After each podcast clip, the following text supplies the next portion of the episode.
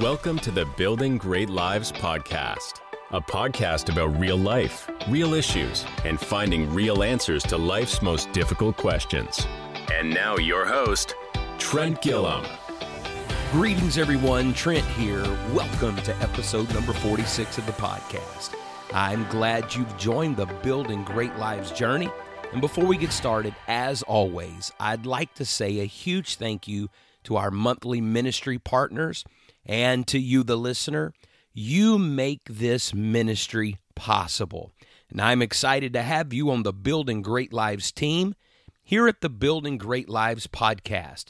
It's our desire to help people from around the world grow, heal, discover, and fulfill their unique purpose.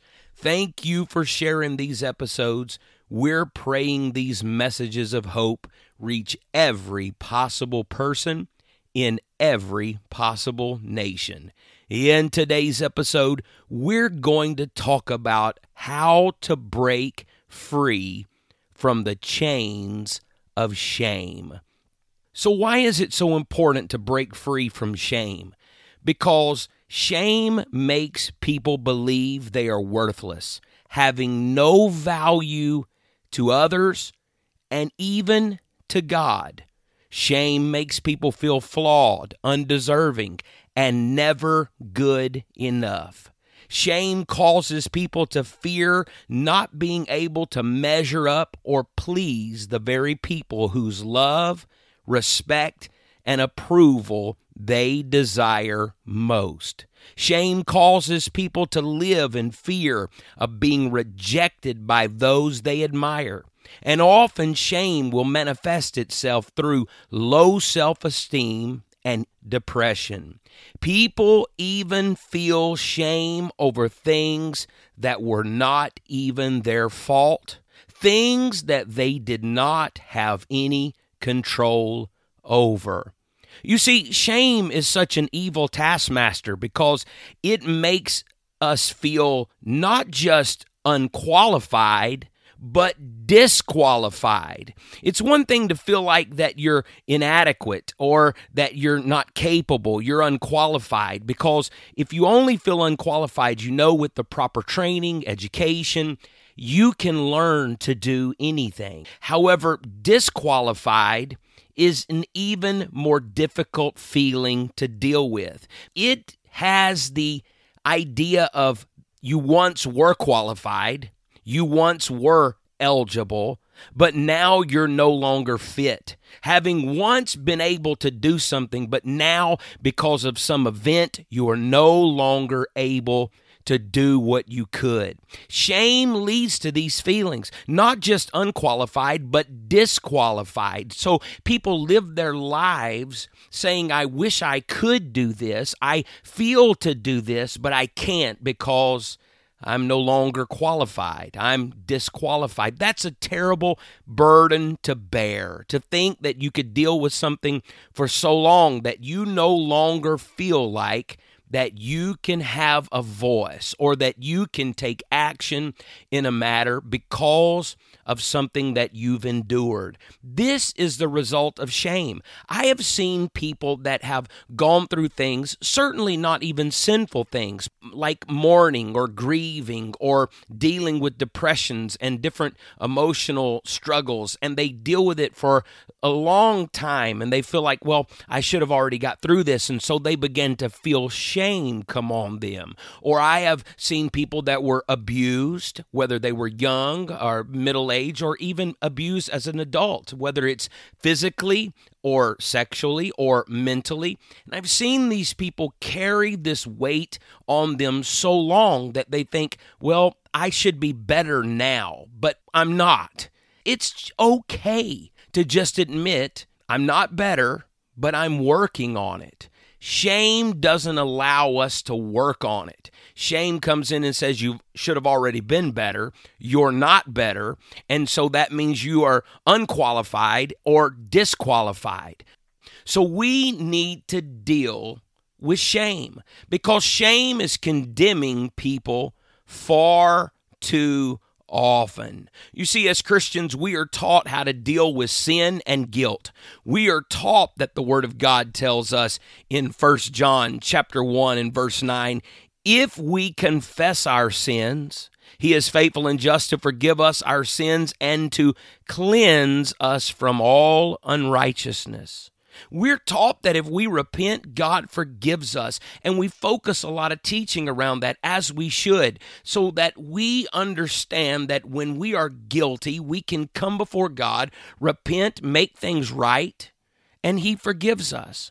However, we do not spend adequate time teaching on how to overcome shame. Between God forgiving us and us forgiving ourselves, the enemy wages a war against us with his weapons of condemnation and shame. Shame is different than sin and guilt. Guilt is connected to our actions, while shame connects itself to our identity. Shame is connected to what you believe about yourself. That's why, in order to overcome shame, we must begin to see ourselves differently. We have to begin to see ourselves the way that Jesus sees us. It was the strategy the serpent used in the garden. In Genesis chapter 3, Eve was tempted by the serpent to eat of the fruit of the tree of knowledge of good and evil. And when she saw that it was good for food, and it was pleasant to the eyes, and the tree was desired to make one wise, she took the fruit thereof and ate it, and then took it back to her husband, and he did eat.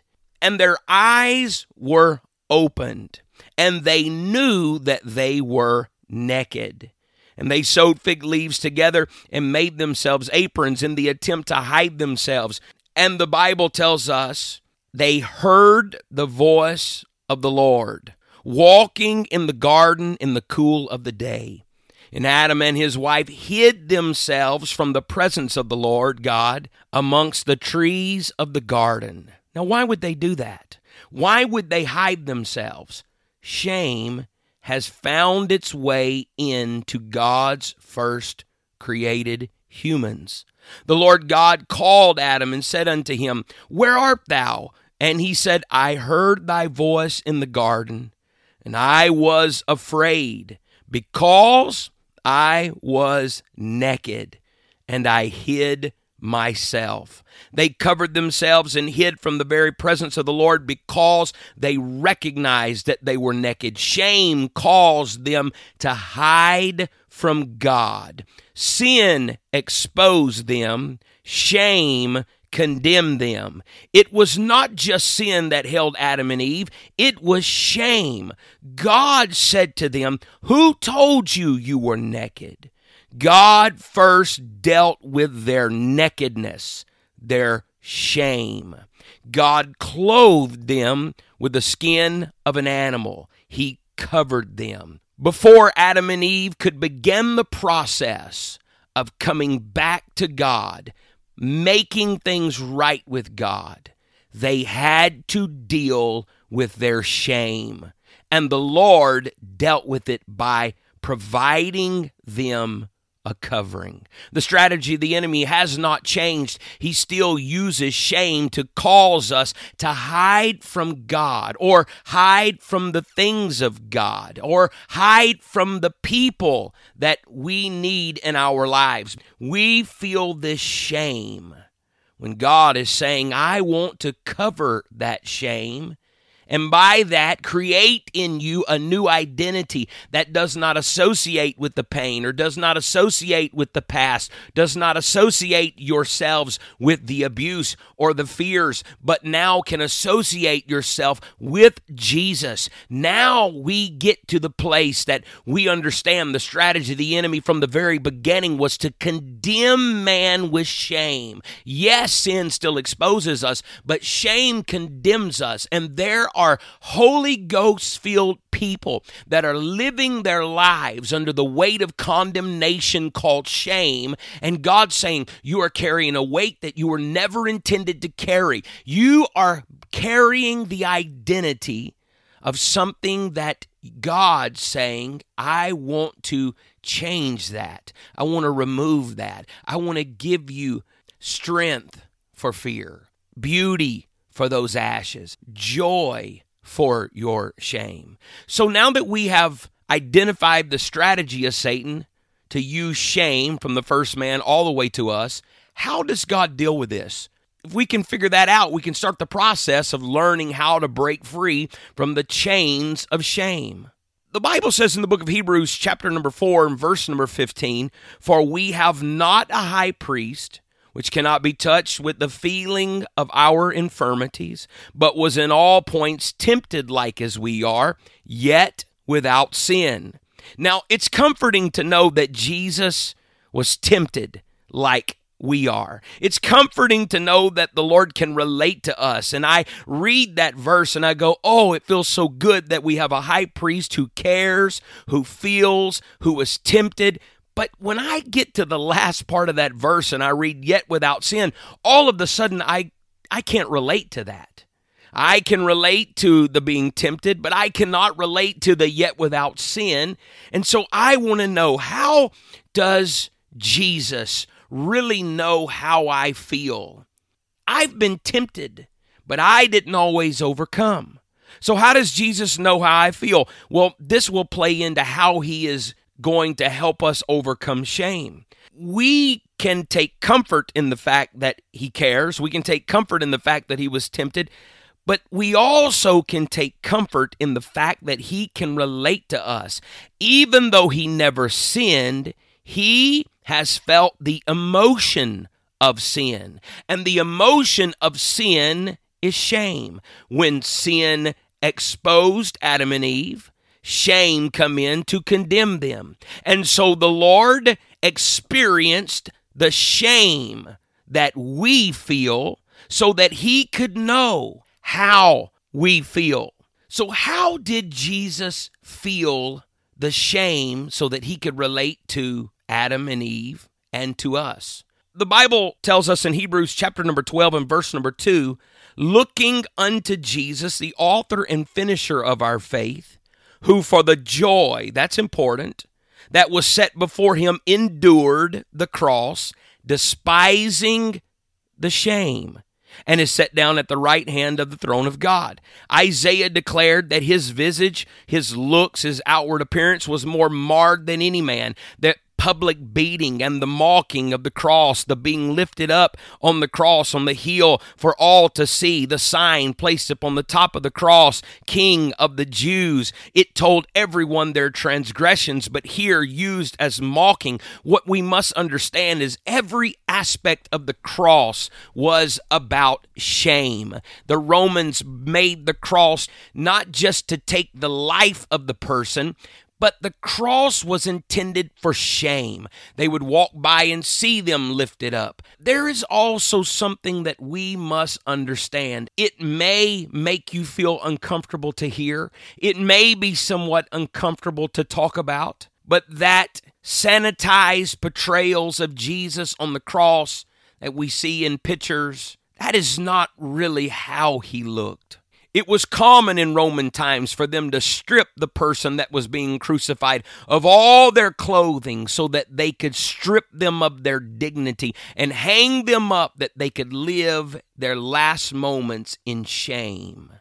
Jesus was no different.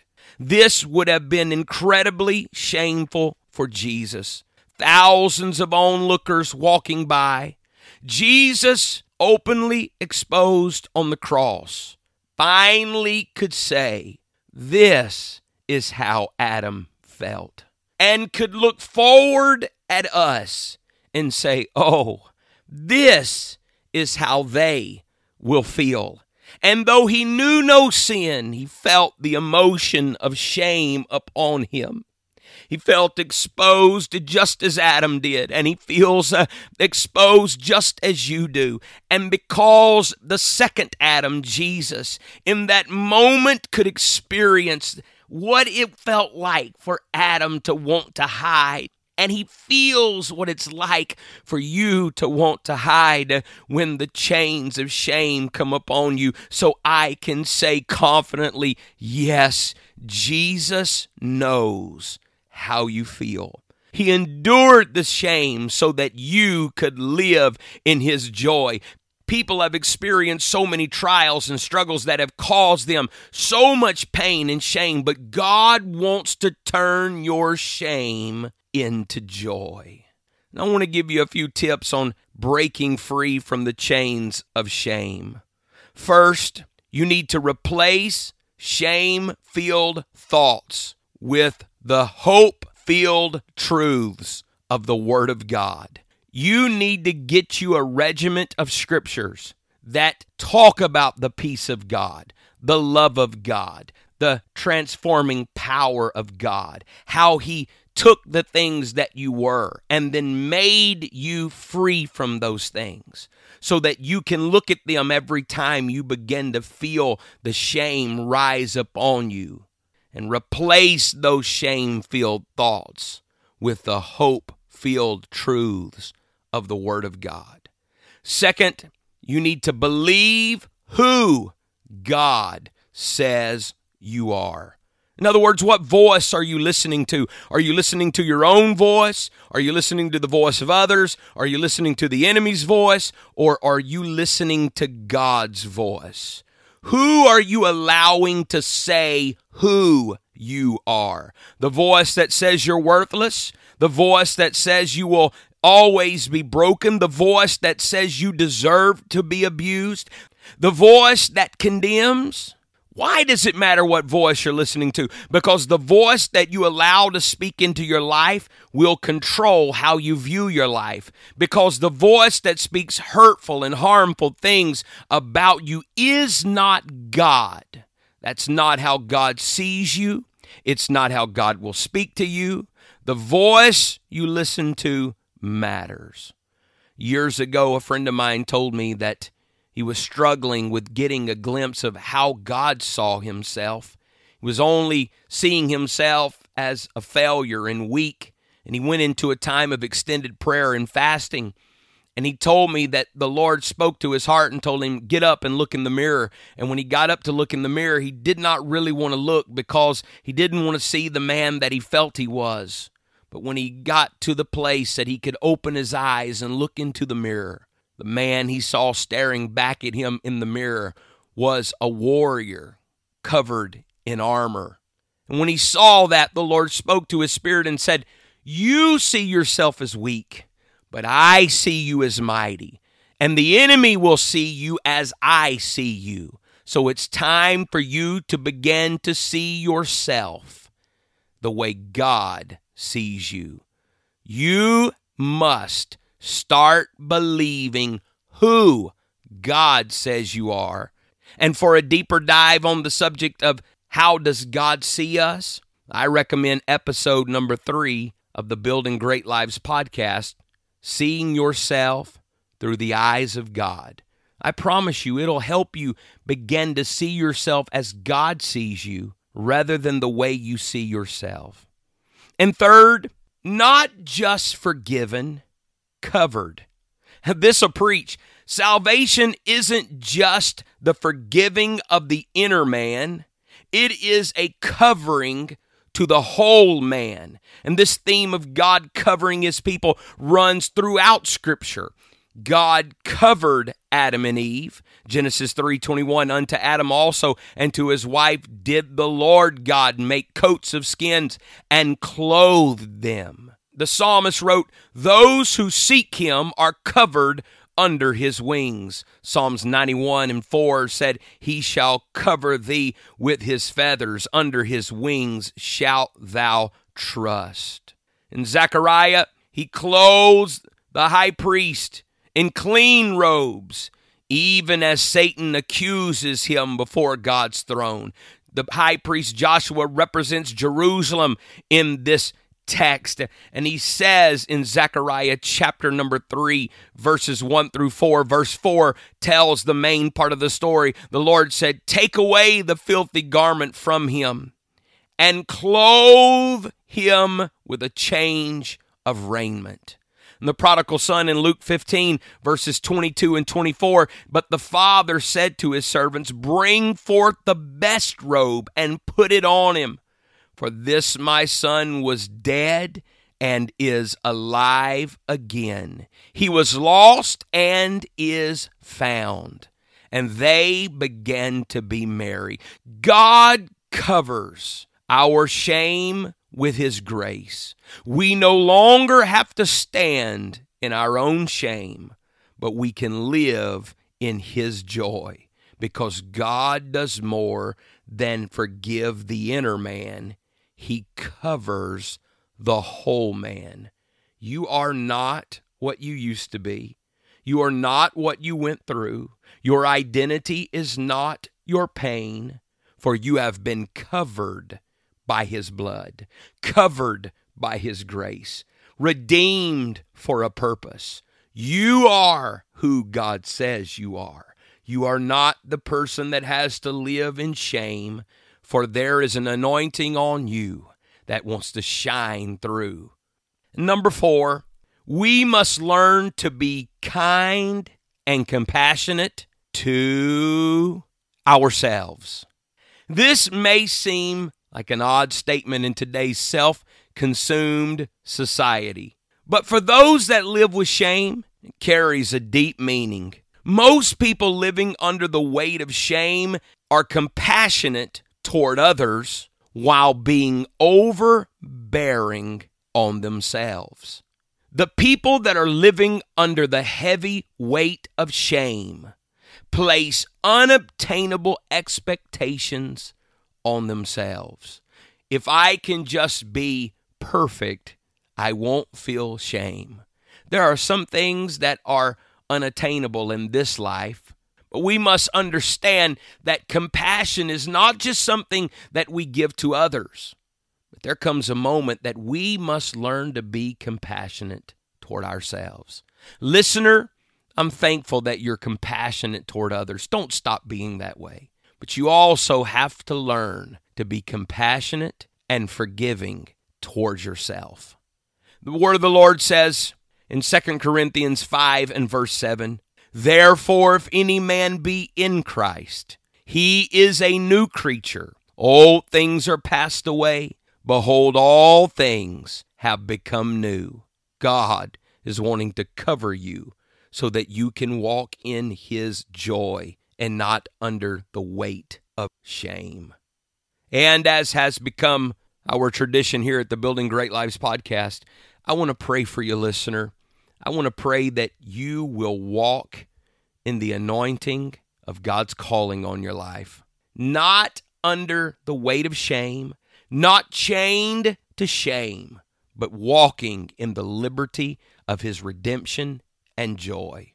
God, I'm asking you to help each listener. Let each one of them see themselves as you see them, not how they have seen themselves or not how they even feel about themselves, but let them see themselves through your forgiveness, not through the lens of their hurt and disappointments, not through the lens of abuse or depression. Let them see themselves through your eyes. And as always, thank you so much for listening. In the meantime, please subscribe so you don't miss a single episode. If you enjoyed this episode, tell a friend. Maybe text them the link or share it on your social. You can find me on social at Trent Gilliam, on Instagram at Rev Gilliam. You can also reach me at Building Great Lives Podcast at gmail.com. And I look forward to hearing from you. And until next time, let's keep building. You've been listening to the Building Great Lives podcast, a member of the Real Life Church Network. Join us next time as we dig deeper into life's most challenging questions.